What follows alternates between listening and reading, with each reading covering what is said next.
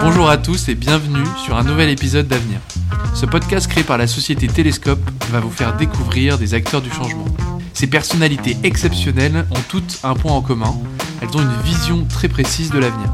Ces hommes et ces femmes sont visionnaires dans leur société, leurs idées et leurs projets. Dans ce podcast, nous allons donc décortiquer leur parcours personnel et professionnel, leur histoire, mais aussi et surtout essayer de comprendre comment ils comptent changer demain. Bonjour à toutes et à tous et bienvenue sur ce nouvel épisode de podcast. Euh, J'ai l'honneur d'accueillir aujourd'hui Audrey Vessette avec moi, qui est la directrice France de Kinest. Donc euh, bonjour euh, Audrey. Bonjour. Merci d'avoir fait le déplacement euh, sur le podcast de Télescope. On est super heureux de t'accueillir aujourd'hui. Très contente d'être là aussi. Écoute, dans ce podcast, on va essayer d'en apprendre plus sur toi. Donc on va parler de ton passé, on va parler de Kinest et puis on va aller vers l'avenir douce- tout doucement. Est-ce que tu pourrais te présenter déjà en premier lieu pour celles et ceux qui ne te connaîtraient pas? Oui, alors très brièvement, donc je m'appelle Audrey, j'ai 28 ans, je ne sais pas s'il faut le dire. Euh, je travaille chez Kines depuis un peu plus de 4 ans maintenant. Euh, donc c'était la première fois dans l'immobilier et puis euh, voilà j'ai commencé à travailler dès mes 18 ans puisque j'ai fait de l'alternance.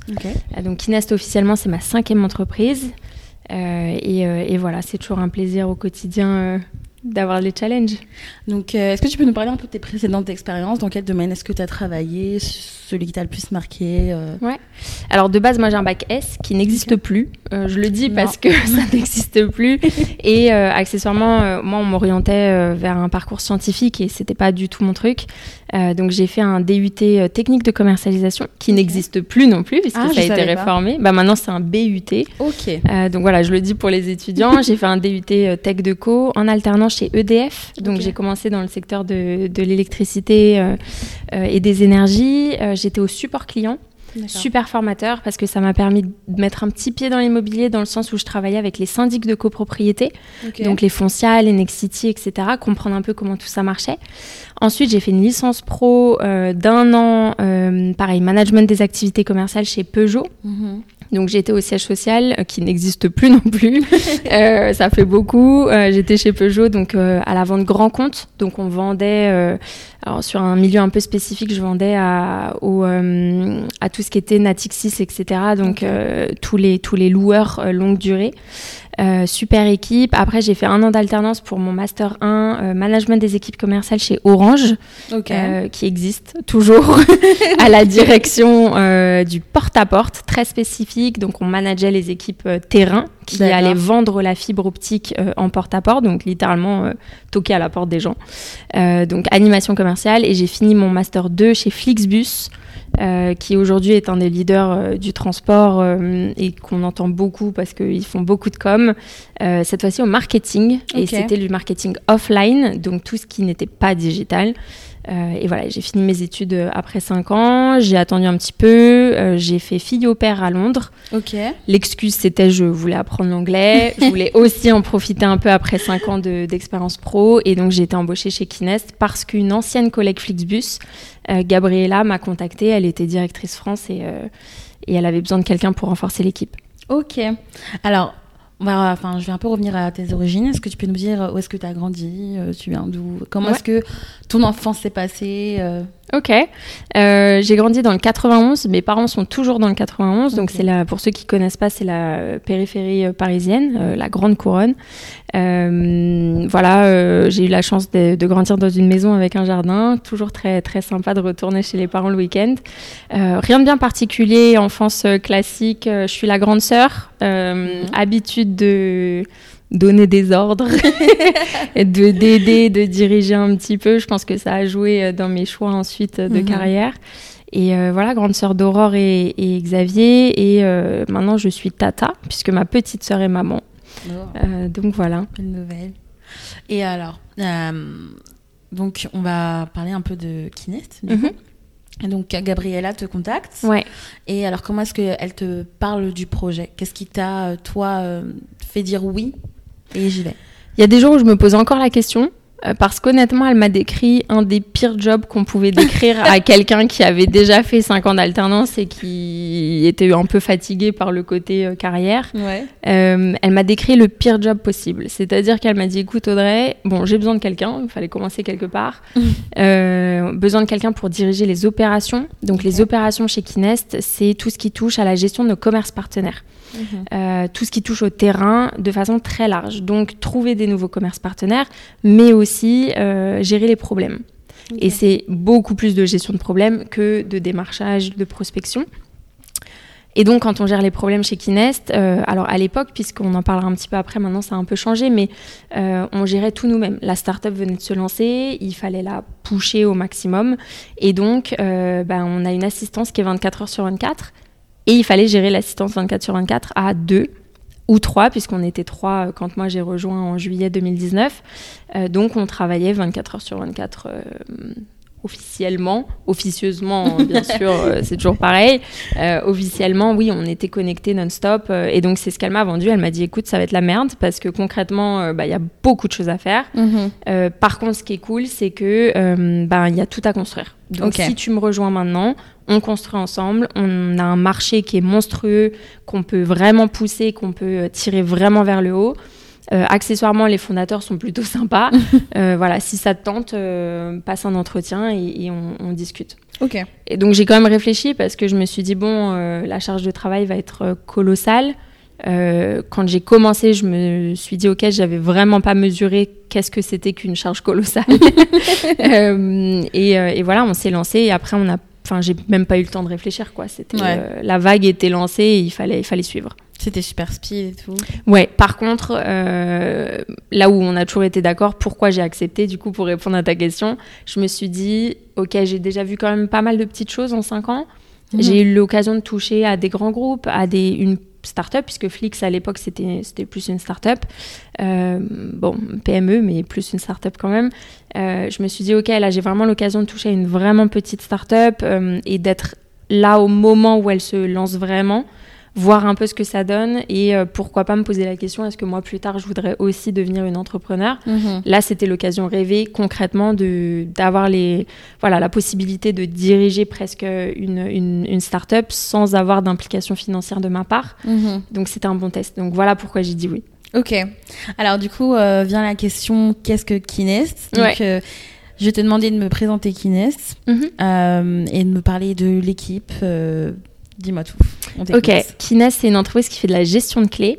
Donc, on va signer euh, des commerces partenaires, donc épicerie, tabac, voilà, tout ce que vous pouvez penser à commerce euh, de proximité. Et donc, euh, on va leur fournir une boîte, on va leur fournir une application mobile qui va leur permettre de, de, ranger les clés lorsque des clients se présentent. Et donc, derrière, comment ça se passe au niveau client? Donc, un property manager, un gestionnaire immobilier au sens large, ou même, on peut étendre le sujet quelqu'un qui gère un bien, ça peut mhm. être une voiture. Euh, tout ce qui touche à la gestion de clés. Euh, donc un propriétaire va créer son compte sur Kinest, va enregistrer sa clé et va donc se rendre chez le commerce partenaire. Il va lui donner la clé, le commerce va enregistrer le dépôt. Ce dépôt, il est visible de notre côté en temps réel. Donc mhm. dès l'instant où le commerçant enregistre le dépôt, ça notifie le propriétaire euh, en parallèle en temps réel. Euh, et ensuite, il va pouvoir dire à son locataire, Airbnb ou pas, hein, locataire euh, au sens large, agent de ménage, on peut penser à tout type de prestataire, électricien, plombier, photographe, agent d'état des lieux, voilà. toute personne qui a besoin d'accéder au logement se rend chez le commerçant, signale au commerçant au comptoir qu'il a besoin de récupérer une clé et il va lui communiquer un code de retrait. C'est un code unique, il n'y a pas de prise d'identité puisqu'il faut que le propriétaire ou le gérant donne accès en communiquant le code et les informations euh, pour que cette personne-là puisse récupérer les clés. Ça prend 5 à 10 secondes. Le propriétaire est notifié aussi en temps réel du retrait, donc il sait exactement à quel moment le prestataire ou le locataire a récupéré sa clé. Ok. Et alors, euh, j'ai plein de questions qui passent dans ma tête. Euh, est-ce que tu peux nous parler des fonctionnalités principales de mhm. Kinest? Alors, cette notion d'être de, de, notifié en temps réel, ça fait partie des fonctionnalités principales, puisque, euh, sans mentionner forcément mes concurrents, mais aujourd'hui, une des grosses concurrences, c'est les fameuses boîtes à clés, les mhm. Masterlock.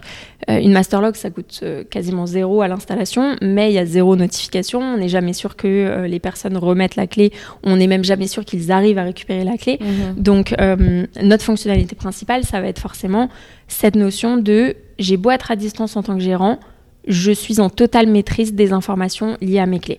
Je sais si elles sont disponibles chez le commerçant, je sais quand est-ce qu'elles ont été déposées, quand est-ce qu'elles sont récupérées, par qui, puisque je donne le code à la personne, donc je mhm. sais exactement quand.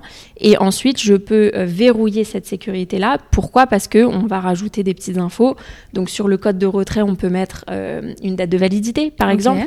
Donc on peut très bien dire, euh, bah, mon locataire doit arriver à 15 h Je veux pas qu'il récupère la clé avant. Je bloque le code. Il ne sera valide qu'à partir de 15 h Ok. et donc là, on vient tout juste de développer, tout juste. Ça fait un peu plus d'un an maintenant, presque deux, le Magic Link qui est justement une plateforme euh, utilisateur. Donc, au lieu d'envoyer le code avec les informations manuellement, le propriétaire va envoyer un lien et donc le locataire va avoir une plateforme à lui tout seul qui lui indique exactement tes clés sont disponibles, tu peux aller les chercher.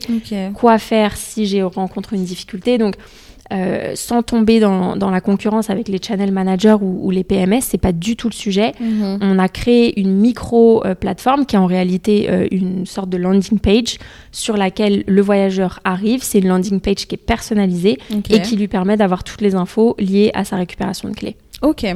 Et alors, euh, tu, parlais de hum, commerce de proximité. Mhm. Comment est-ce que vous, Kinest, vous choisissez ces, ces euh, commerces de proximité? Comment est-ce, que vous avez des critères euh, qui, qui sont là? Les principaux critères, les critères de base, avant même qu'on regarde le reste, c'est 7 sur 7, amplitude horaire la plus large possible. Ok. En Angleterre, il te dirait 7 sur 7, maximum 24 heures sur 24. En France, c'est plus compliqué de proposer du 24 sur 24, donc euh, on vise le 7 sur 7, et chez nous, le 7 sur 7, c'est lundi matin, dimanche soir. Mhm. Pas de fermeture en journée, donc pas de pause le midi. Euh, bon, ça peut arriver, mais on évite, et euh, surtout amplitude horaire large, donc 22h, minuit, 2h du matin. On cherche toujours, quand on fait notre shortlist pour passer nos appels et, prospecter, on va viser les commerces les plus, qui sont ouverts les plus longtemps possible. Pourquoi? Parce que Airbnb ou l'immobilier en général, il y a du besoin euh, tout le temps. Il n'y a plus forcément cette histoire de euh, check-in que le samedi comme à mmh. l'ancienne. Donc on veut faire en sorte que les clés soient disponibles le plus souvent possible. Ça, c'est les premiers critères. Et ensuite, ben, euh, il faut que ce commerçant, quand on lui parle, il parle suffisamment bien français logiquement. Euh, il faut qu'on ait confiance en lui. Donc euh, ça, ça se passe au moment de la discussion où, ok, on se dit, on peut nouer un partenariat avec lui, tout va bien se passer. Mhm. Et justement, j'allais, j'allais en venir à cette question de confiance parce qu'au final, vous donnez votre confiance à des personnes qui doivent elles-mêmes aspirer confiance aux personnes qui viennent récupérer les clés. Est-ce que ça, ça a été un challenge au début? Comment est-ce que ça s'est développé? Euh, Je dirais que c'est plus un challenge maintenant. Pourquoi? Parce que notamment à Paris ou dans les grandes villes, on mhm. est déjà relativement présent, ce qui fait qu'on n'est pas en train d'épuiser, mais on arrive au bout de... Euh, on a déjà passé énormément d'appels, on a vérifié beaucoup de commerces. Euh, donc aujourd'hui, quand on ouvre une ville, on a un choix monstrueux. Donc on peut être un petit peu plus, euh, voilà, euh, euh, on peut être un petit peu plus, voilà, chercher un petit peu plus longtemps. Euh, dans d'autres cas, on va être obligé de faire des concessions sur certaines choses. Par contre, la, la, concession sur laquelle on, que l'on ne fera jamais, c'est la sécurité. Même si notre système est méga sécurisé, super simple, encore une fois, à utiliser, le commerçant n'a pas besoin de sortir du Polytechnique pour comprendre. Mhm. L'utilisateur, voilà, on a fait le, le, plus simple possible mais on n'ira jamais au-delà de, voilà, si on sent que le commerçant, il n'est pas fiable, notamment sur ses horaires par exemple, ou qui parle vraiment mal et du coup on aura du mal à communiquer, on préfère ne rien ouvrir plutôt que d'ouvrir un commerce et avoir des soucis derrière. Ok.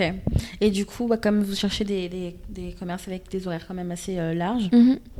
Euh, vous êtes principalement sur Paris. Est-ce que tu peux nous parler un peu de la géographie de Kinest Je sais que vous êtes situé dans plusieurs pays. C'est ça. Si on parle que de la France, aujourd'hui, on est dans une centaine de villes. Ok. Euh, J'ai pas les pourcentages en tête, mais Paris représente un, gros volume. Mhm. Euh, pas plus de la moitié, par contre. donc, on a quand même beaucoup, beaucoup de villes. On est présent dans toutes les grosses villes, les Lyon, euh, Toulouse, Marseille, euh, Lille, Nantes, euh, Strasbourg, etc. Mhm. Et on se développe sur les plus petites villes. on vient d'ouvrir Pontarlier cette semaine. Ok. Pour ceux, je, vous laisserai regarder sur Google Maps où est-ce que c'est. Pontarlier, on a ouvert Dijon, on est présent en Normandie, au Havre, etc. Donc on ouvre des plus petites villes, mais sur lesquelles il y a du potentiel et sur lesquelles surtout on a des demandes, puisqu'on ouvre à la demande, toujours tous les points que vous voyez sur la carte, ce sont des points qui nous ont été demandés. Donc c'est un client qui nous a dit j'ai besoin d'un commerce à cet endroit-là. Et nous, on se met en recherche.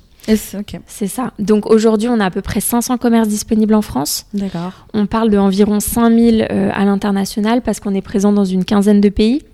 Euh, la France, c'est une filiale. hein. La maison mère, elle est londonienne. Donc, euh, quand on va à Londres, pareil, il y en a plus de, je sais plus combien, on est autour de 700, 800, je crois, rien que sur Londres. Ok. Et c'est c'est intéressant euh, ce point où c'est les clients qui vous demandent d'ouvrir des points de, de commerce là. Ouais. Comment est-ce que vous, du coup, quand vous allez euh, aborder les commerces de proximité, vous allez leur dire, enfin, comment est-ce que vous les abordez du coup pour les convaincre de choisir Kinest et de travailler avec vous? Toujours dans la simplicité. euh, on n'est pas là pour leur vendre euh, que parce qu'on les, on les rémunère. Euh, bien entendu, on les rémunère parce qu'ils vont pas faire ce travail gratuitement. Donc, c'est le premier argument. Maintenant, quand on les aborde, on essaie toujours de le faire très simple. Voilà, on a des clients dans la zone, puisque c'est toujours des clients qui ont un appartement ou, ou une maison autour. Donc, on leur précise que c'est quelqu'un du quartier Mhm. euh, qui a besoin de déposer les clés chez un commerce de proximité. Et on a pensé euh, à celui-là parce que euh, il correspondait à nos critères. Donc c'est comme ça qu'on les aborde. Euh, encore une fois, on va pas leur survendre comme quoi ils vont vraiment arrondir leur fin de mois, etc. C'est pas le but. Enfin, le but c'est pas de se faire de l'argent avec Kinest. Euh, c'est plus le côté voilà, euh, il y a un nouveau service qui est proposé dans le quartier.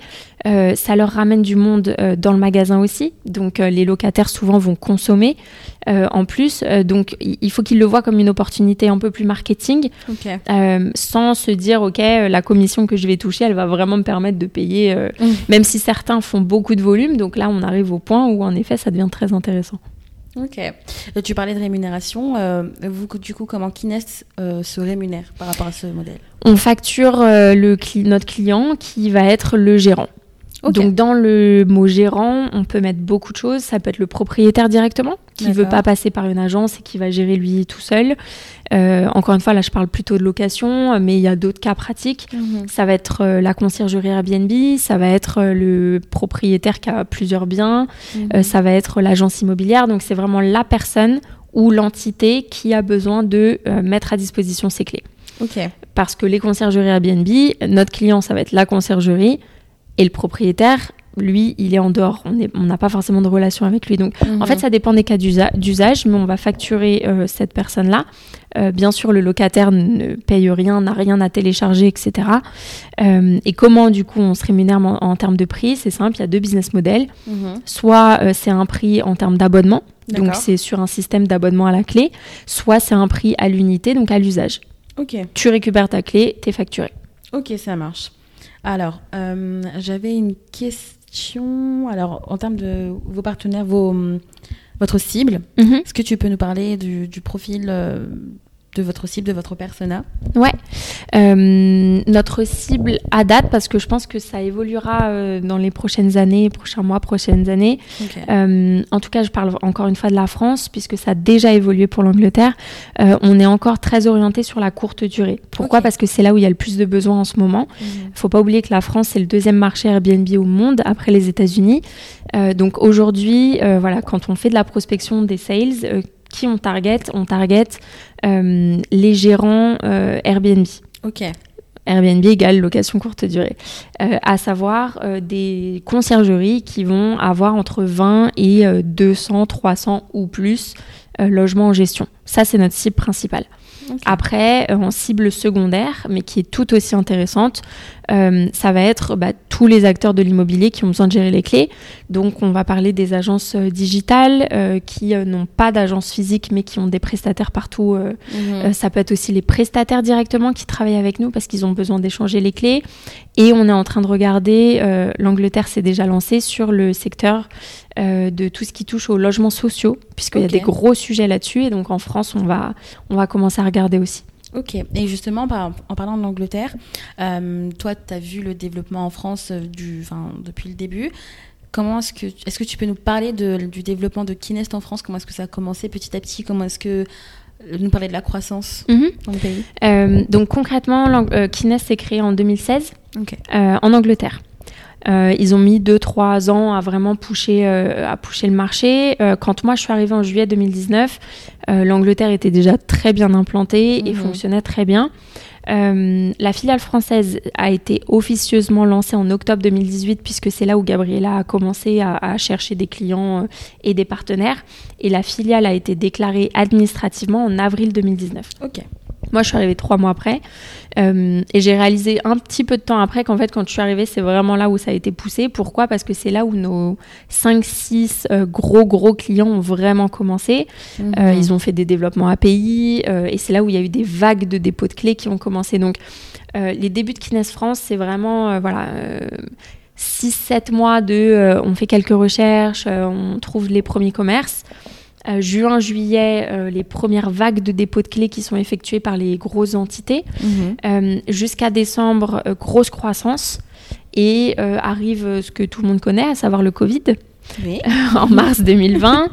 Euh, donc là, à l'époque, on était, on était cinq chez Kines France. Donc Gabriela, moi, Alex et deux stagiaires. Je ne sais pas si je dois les nommer. Et, euh, mais ils se reconnaîtront. Et donc, euh, Covid arrive et là, euh, ça- on prend un coup de massue sur la tête comme beaucoup d'entreprises. Pourquoi? Parce qu'on est sur le marché du tourisme. Oui. Euh, on travaille avec des commerces de proximité qui doivent fermer, à part les commerces essentiels, mais on ne savait pas trop quel commerce essentiel. Donc, quand euh, notre cher président annonce le confinement, euh, il y a un moment où on se dit comment va survivre la boîte, parce que ben, on n'est pas rentable. Enfin, tout s'arrête. Donc, on a quelques mois un peu bancal, mais euh, on a fait ce qu'il fallait dans le sens où on a stoppé notre bureau, donc tout le matériel est parti chez nous. Euh, on a dû arrêter certains contrats. Mhm. Euh, voilà, on a vraiment fait en sorte de, de se mettre en mode survie. Oui. Et on relance un petit peu la boîte. Alors, elle a toujours été présente. hein. On- C'est juste qu'on faisait pas toujours grand chose, mais il y avait toujours des quelques mouvements de clés, etc. Et donc, quand il y a le déconfinement en juin, euh, là, la question se pose ok, qu'est-ce qu'on relance? Et priorité, relancer euh, bah, les commerces les plus accessibles. C'est là où on a décidé d'arrêter avec les restaurants, parce qu'avec les restaurants, ça se passait pas très bien, parce que bah, ils avaient autre chose à faire que de gérer des clés. Mhm. Euh, donc on, on repousse vraiment la boîte et quand on a un nouveau confinement en octobre, euh, c'était pas si catastrophique, ce qui fait que euh, on considère que voilà la fin du Covid c'était vraiment fin 2021 pour nous en termes d'impact, début 2022 où là on a vraiment vu que ça y est c'était relancé. Donc euh, voilà, Kines a vraiment fait euh, croissance quasiment immédiate Ok. plongeon à cause du Covid et petit à petit on a relancé et là ça y est on est reparti depuis un an on est on est vraiment sur la pente ascendante de tous les côtés. Et du coup, alors là, au moment où ce que tu m'expliques, vous étiez 5. Aujourd'hui, Mhm. vous êtes combien? Alors aujourd'hui on est 6 en France. Pourquoi? Parce qu'on a Mhm. aussi des équipes en remote. Euh, encore une Mhm. fois je parle de la France. Euh, sinon Kines Monde c'est 40 personnes. Ok. J'ai toujours un petit doute sur 42 je dirais. Euh, il faudrait recompter parce qu'on vient d'avoir des nouveaux arrivants. Euh, on est présent sur tous les continents.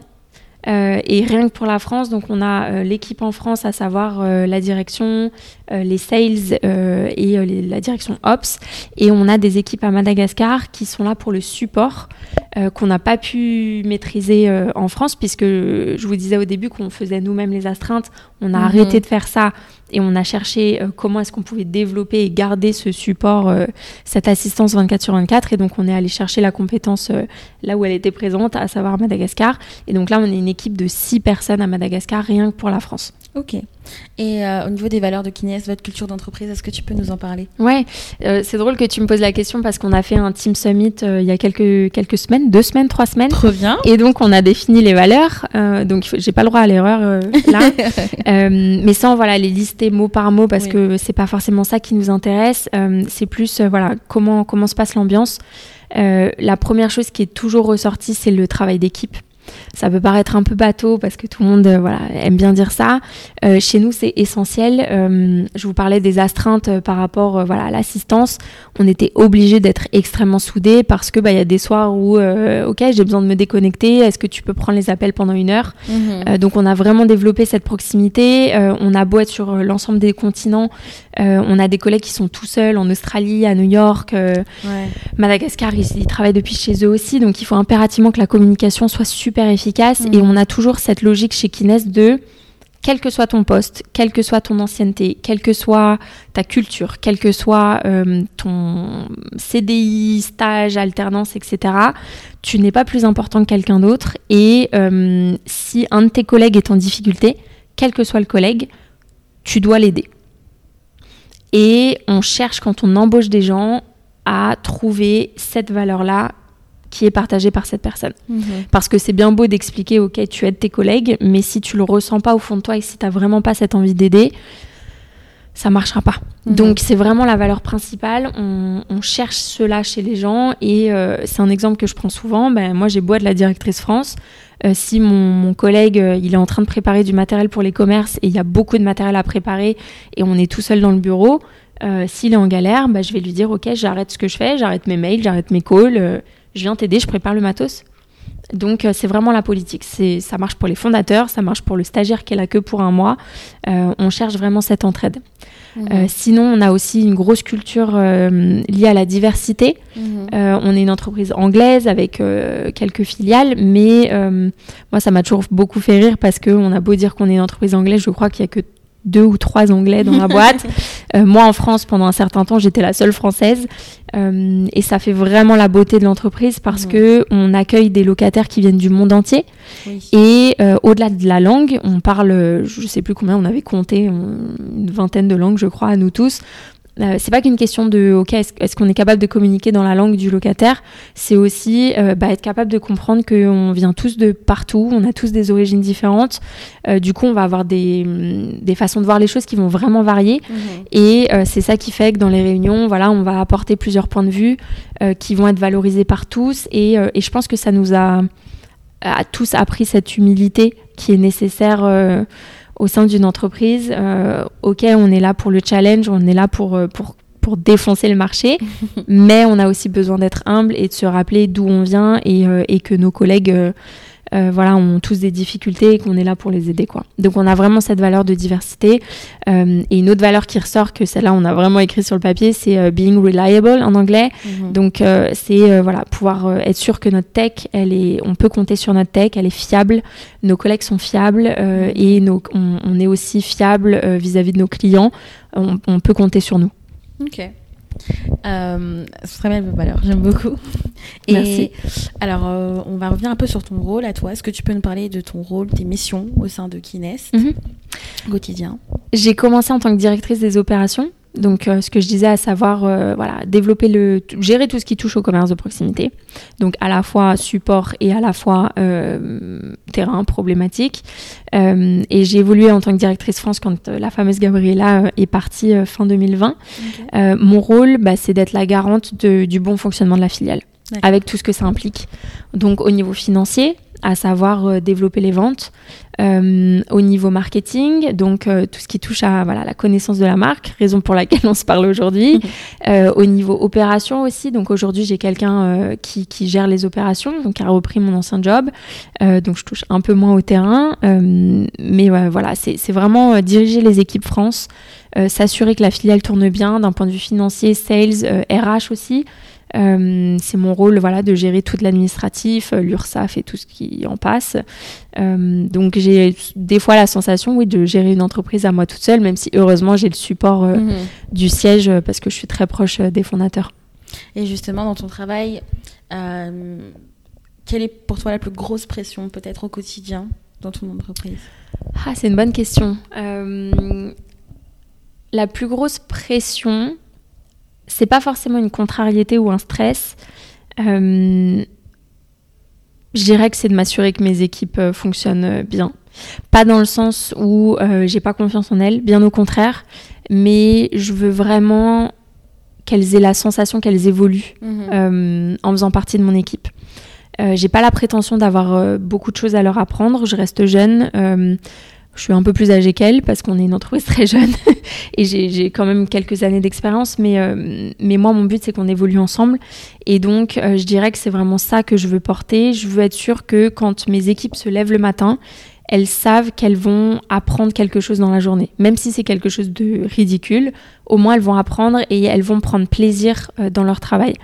Je veux pas être cette boss qui met la pression pour mettre la pression, qui met des objectifs pour mettre des objectifs. Donc, je pense que ma plus grosse pression, c'est de faire en sorte que mes équipes se sentent bien au travail, mais délivrent quand même, Mhm. euh, parce qu'on n'est pas là pour euh, voilà des paillettes dans les yeux, on est là pour bosser.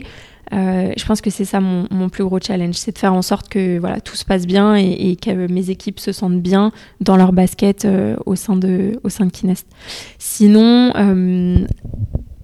un autre gros challenge, ça reste voilà faire en sorte qu'on fait évoluer le marché, puisque le but c'est de développer les ventes. Donc je pense que ça restera quoi qu'il arrive mhm. mon challenge principal si je parle juste de moi. Ok. Euh, en parlant du marché d'ailleurs, euh, comme vous travaillez bah, dans l'immobilier avec des professionnels, est-ce que vous vous êtes impacté directement par la situation un peu tendue du fait du, de la hausse des taux, de la baisse des prix, etc. Ou est-ce que vous, ça va, vous n'êtes pas trop impacté et les choses euh, roulent quand même pour vous? Pour l'instant, rien de particulier dans le sens où euh, nos clients actuels euh, ne sont pas forcément des promoteurs ou voilà, des, ces entreprises qui vendent des biens. vu qu'on est sur de la gestion, il y aura toujours besoin de gestion et donc les rotations de clés continuent de, de, de se faire. Donc non, pour l'instant, on n'est pas du tout impacté par ça. Par contre, ce qui nous impacte, alors pour l'instant pas encore, mais ce qui impacte nos clients, donc qui pourraient nous impacter très prochainement, mhm. ce sont les différentes régulations liées euh, à la location courte durée. Ok, oui. Euh, il y a beaucoup de lois qui passent. C'est le sujet, de toute façon, ça a été le sujet tout l'été. Euh, le gouvernement, et pas que le gouvernement français, hein, le enfin, les gouvernements en général, justifient le problème d'accès au logement par le fait que trop de gens mettent leurs leur biens sur Airbnb. Mhm. Je ne sais pas si je dois donner mon avis là-dessus. Je pense que c'est un petit peu, euh, voilà, c'est une façon de, masquer un plus gros problème. Mhm. Euh, c'est une cible facile, on va dire. Euh, donc, ils font passer des lois. Je ne sais pas si, si tu as entendu, mais à New York, par exemple, le gouvernement vient d'interdire complètement la mise en location sur Airbnb des logements. Ah oui, d'accord. Et comment est-ce qu'ils ont réussi à faire ça En mettant des critères complètement abracadabrants qui font que plus personne ne pourra euh, mettre de biens sur Airbnb. Donc les anciens restent, mais plus personne n'arrive à mettre de biens sur Airbnb. Ça vient de passer là. ils avaient dit qu'ils allaient le faire, ils l'ont fait. Euh, en France, il y a des lois qui passent. Euh, qui des fois nous arrangent, comme les lois contre les masterlocks. Donc, euh, pas le droit de mettre des masterlocks dans les, dans les villes, ça m'arrange. Euh, tous ceux qui opèrent à Lille, euh, on est là. Mais euh, des fois, il y a des lois qui passent pour dire, voilà, plus de logements courte durée. Mhm. Pour plus de 120 jours, voilà, il y a des villes qui ont été beaucoup plus strictes et plus ces lois passent, plus nos clients sont obligés de alors pas forcément pivoter, mais se remettre en question. Mhm. Comment est-ce qu'on peut continuer de gérer des biens sans être focus Airbnb? Et donc ça reste intéressant parce que ça permet de voilà d'ouvrir les portes sur de nouveaux marchés mhm. euh, au lieu de faire que du Airbnb, euh, donc de la saisonnalité. Bah, on lisse un petit peu plus les revenus puisqu'il y a des locations moyennes, longue durée, euh, des, un, bail mobilité par exemple, enfin voilà, tous ces sujets-là. Mais ça, on garde toujours l'œil dessus parce que bah, quand une ville subit euh, une loi pareille, forcément derrière, il faut que nos, clients arrivent à rebondir. Et s'ils n'arrivent pas à rebondir, bah, nous, derrière, il faut qu'on aille attaquer d'autres marchés. Mhm. carrément. Euh, alors, on va revenir un peu plus sur toi, de façon un peu plus personnelle. Donc, à côté de tout ce, tout ce travail que tu fais chez Kinest, comment est-ce que tu équilibres ta vie pro, perso? Est-ce que tu as des passions à côté? C'est un bon sujet. Euh, je travaille beaucoup. Je pense que ma famille euh, témoignerait et, ne serait pas toujours très très contente. Euh, l'équilibre a été parfois très dur à trouver. Mhm. Euh, j'ai toujours un peu de mal parce que en plus que maintenant j'ai récupéré la, direction et, ça fait longtemps que je suis chez Kines, donc j'ai beaucoup de gens même hors France qui me sollicitent. donc je suis connectée encore 24 heures sur 24, à savoir le soir on peut m'envoyer un message et le week-end je reste disponible. Euh, je l'ai un petit peu payé puisque je suis tombée, euh, je suis tombée malade euh, il y a quelques années de ça. Ça m'a mhm. donné une légère leçon. Mhm. on a beau être jeune, le corps n'a pas une limite. Voilà, il faut faire attention. Donc aujourd'hui, vu que les équipes se sont agrandies, on a réparti les charges. je pense qu'en fait, le meilleur tip, c'est de se dire, c'est pas grave. Euh, on n'est pas euh, des médecins qui euh, gèrent un problème en cardiologie. Enfin, hmm. des fois, il vaut mieux se dire bon, bah, tant pis, je gérerai le problème plus tard. c'est rien de grave. tant que les équipes, encore une fois, ne se sentent pas sous pression et qu'elles peuvent gérer, ou alors que voilà, bah, ça peut attendre. Bah, des fois ça peut attendre. Donc il faut, faut y penser, il faut penser à des fois pouvoir déconnecter et mes passions, ça reste toujours. c'est relativement classique. J'aime beaucoup lire. Euh, je pense que c'est lié aussi au fait que je sois tout le temps connectée. J'aime bien me déconnecter justement et, et, et, partir vadrouiller dans des paysages plutôt calmes. marcher le soir de nuit, je trouve ça très agréable à Paris. Donc c'est important de déconnecter. Ouais. J'ai vu, je je sais pas si tu en parlais, que sur LinkedIn, en parallèle de Kinest, tu faisais partie d'une association, d'une organisation qui s'appelle Female Forum. Ouais. Tu veux nous en parler? Oui, euh, alors c'est pas vraiment une association, c'est un groupe euh, pour euh, permettre aux femmes, euh, quelles qu'elles soient, de se sentir empowered, donc prendre le pouvoir un peu sur leur carrière, sur leur vie personnelle. c'est ma collègue Zuzana qui l'a trouvé en premier et qui m'a dit il faut vraiment que tu rejoignes. Nora, qui est la, la fondatrice, je crois qu'elle habite à Londres, elle fait vraiment en sorte de, de créer un réseau euh, de femmes de toutes horizons pour justement permettre euh, bah, de pouvoir se parler entre nous, pouvoir euh, échanger sur les carrières ou autres. Mhm.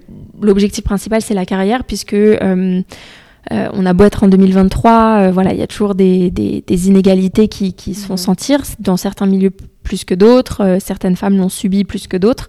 Euh, le but c'est pas de remettre en question qui a subi quoi, c'est plus de dire ok, qu'est-ce qu'on peut faire pour faire avancer la société mhm. et euh, comment est-ce qu'on peut faire en sorte que une femme qui commence sa carrière ou qui est en plein milieu de sa carrière puisse se dire ok je vais négocier mon salaire ok euh, j'ai le droit de prendre un job euh, sans avoir ce syndrome de l'imposteur euh, qui parfois est très présent et donc voilà Nora je l'admire beaucoup parce qu'elle est toujours très souriante sur les réseaux elle, a, elle a une énergie de, de, dingue et donc elle a créé ce, ce, cette association qui n'est pas une association à proprement dit mmh. pour justement mettre en relation les femmes pour faire en sorte qu'on crée un, un, un réseau voilà des cafés digitaux etc pour nous permettre d'avoir accès euh, à différents types de personnalités pour demander des conseils et pour se sentir euh, empowered. Voilà. Et toi, qu'est-ce que personnellement, quel est le message que toi tu voudrais porter en te, en te positionnant dans ce, on va dire, ce mouvement-là? Ouais. Euh, je pense que le, la première chose, c'est justement d'essayer de s'enlever ce syndrome de l'imposteur. Euh, alors je dis pas qu'il y a que les femmes qui, qui l'ont, hein. je pense que tout le monde là, euh, n'importe quel jeune qui commence sa carrière va des fois avoir l'impression qu'il n'a pas le droit euh, mm. de faire certaines choses. mais je pense qu'en tant que jeune femme, si je dois m'adresser aux jeunes femmes, je dirais ok fonce. On n'a qu'une vie, si tu as envie. Au pire, qu'est-ce qui se passe? Tu loupes un entretien d'embauche? C'est pas très grave, personne va s'en souvenir. Qu'est-ce qui se passe? Au pire, le recruteur va rigoler, bah, il rigole. ça veut dire que tu n'auras rien à faire dans cette entreprise. Donc, euh, je me permets de donner des conseils, mais il y a des moments où j'ai des gros doutes aussi. euh, mais euh, voilà, ce serait le premier message, c'est d'arrêter de penser qu'on est limité. Euh, quand on veut, malgré le fait qu'on ait parfois des gros bâtons dans les roues, si on se donne les moyens, on peut arriver à obtenir quelque chose. Et ce quelque chose, ça prendra le temps que ça faudra, que ça, que, ça, devra prendre, c'est pas très français, mais au moins il y aura pas de regret. Et je pense que c'est le, c'est, le principal. C'est euh, s'enlever euh, le jugement, euh, arrêter de penser que les gens nous regardent d'une certaine façon.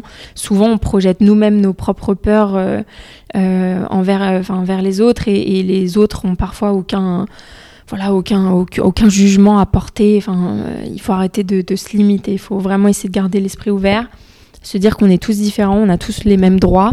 Euh, je sais qu'il y a des endroits où malheureusement justement les gens n'ont pas les mêmes droits. Euh, nous, on a cette chance de, en Europe en tout cas, euh, du moins en France, mm.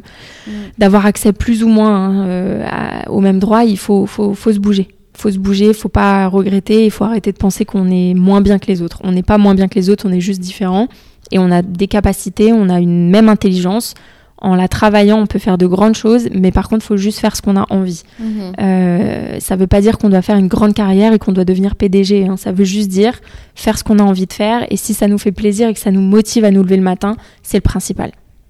Et justement, on est un peu sur le thème de la projection. Donc euh, là, on arrive un peu sur la fin du podcast et sur le thème de l'avenir. Ouais. Euh, alors déjà, quels sont si tu veux bien nous les partager, les objectifs de Kinest. Comment est-ce que tu projettes Kinest dans les euh, prochaines années sur le marché? Alors déjà, la France a un marché euh, relativement illimité, donc il y a encore beaucoup, beaucoup à faire. Mhm. Euh, beaucoup de conciergeries à contacter et, comme je te disais, on, va sur d'autres marchés immobiliers. Donc mhm. les prochains mois, ça va être vraiment essayer d'attaquer différents marchés immobiliers. on va aussi regarder probablement d'autres d'autres industries. tout ce qui touche au euh, je suis désolée, ça me vient en anglais. Tout ce qui touche. Je peux dire en anglais. mais je l'ai même plus du coup. Euh, tout ce qui touche à voilà euh, aux animaux de compagnie par exemple, tout ce qui touche aux personnes âgées aussi. Il y a des gros sujets de comment accéder au logement pour s'occuper d'enfants ou autres. donc, on va peut-être aller regarder ces marchés-là. On va mhm. regarder le marché de l'automobile. Donc, c'est vraiment voilà euh, les premiers objectifs à court terme, ça va être de, vraiment stabiliser et de continuer notre croissance. Euh, continuer euh, voilà, d'avoir cette croissance exponentielle. Pour l'instant, il n'y a pas eu de, de, chute, donc on, est sur la pente ascendante. C'est vraiment de rester sur cette pente ascendante-là, utiliser l'immobilier, continuer de surfer sur cette vague, aller voir d'autres marchés.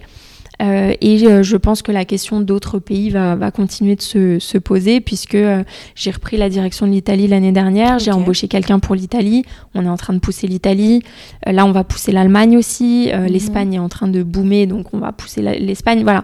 C'est vraiment essayer de, de, de, faire en sorte que tous les marchés sur lesquels on opère soient rentables. Mhm. On n'est pas dans une course au développement, on est plus dans une course à faire en sorte de, voilà, que notre, notre entreprise soit, soit profitable sur le long terme. Euh, et on a quelques nouveautés qui vont arriver, mais je n'ai pas le droit d'en parler. donc il faudra rester connecté. Bien joué, on restera connecté. Mais euh, voilà, ça va, être, ça va être cool. Il y a, y a beaucoup de choses à faire. Ok. Alors, de façon peut-être plus philosophique, comment est-ce que toi, est-ce que tu vois l'avenir, que ce soit dans le monde de l'entreprise, en tant que femme qui travaille dans une entreprise, notamment dans le, dans le mouvement euh, Female Forum. Euh, quelle est, toi, ton, ta vision de l'avenir? Euh, C'est une question qu'on se pose assez souvent avec mes amis autour d'un bon verre de vin. moi, je suis assez optimiste malgré, voilà, on a, on a beaucoup de mauvaises nouvelles, notamment liées à l'écologie. Euh, on a beaucoup de mauvaises nouvelles euh, sur euh, des droits qui n'évoluent pas malgré le siècle dans lequel on est. Mhm. des fois, on a l'impression de faire un peu marche arrière, donc on pourrait être très, très pessimiste. Pardon. Mhm. moi, je reste assez optimiste dans le sens où les nouvelles générations, enfin la mienne et celle d'après, ont, ont, une plus grande conscience de certaines choses.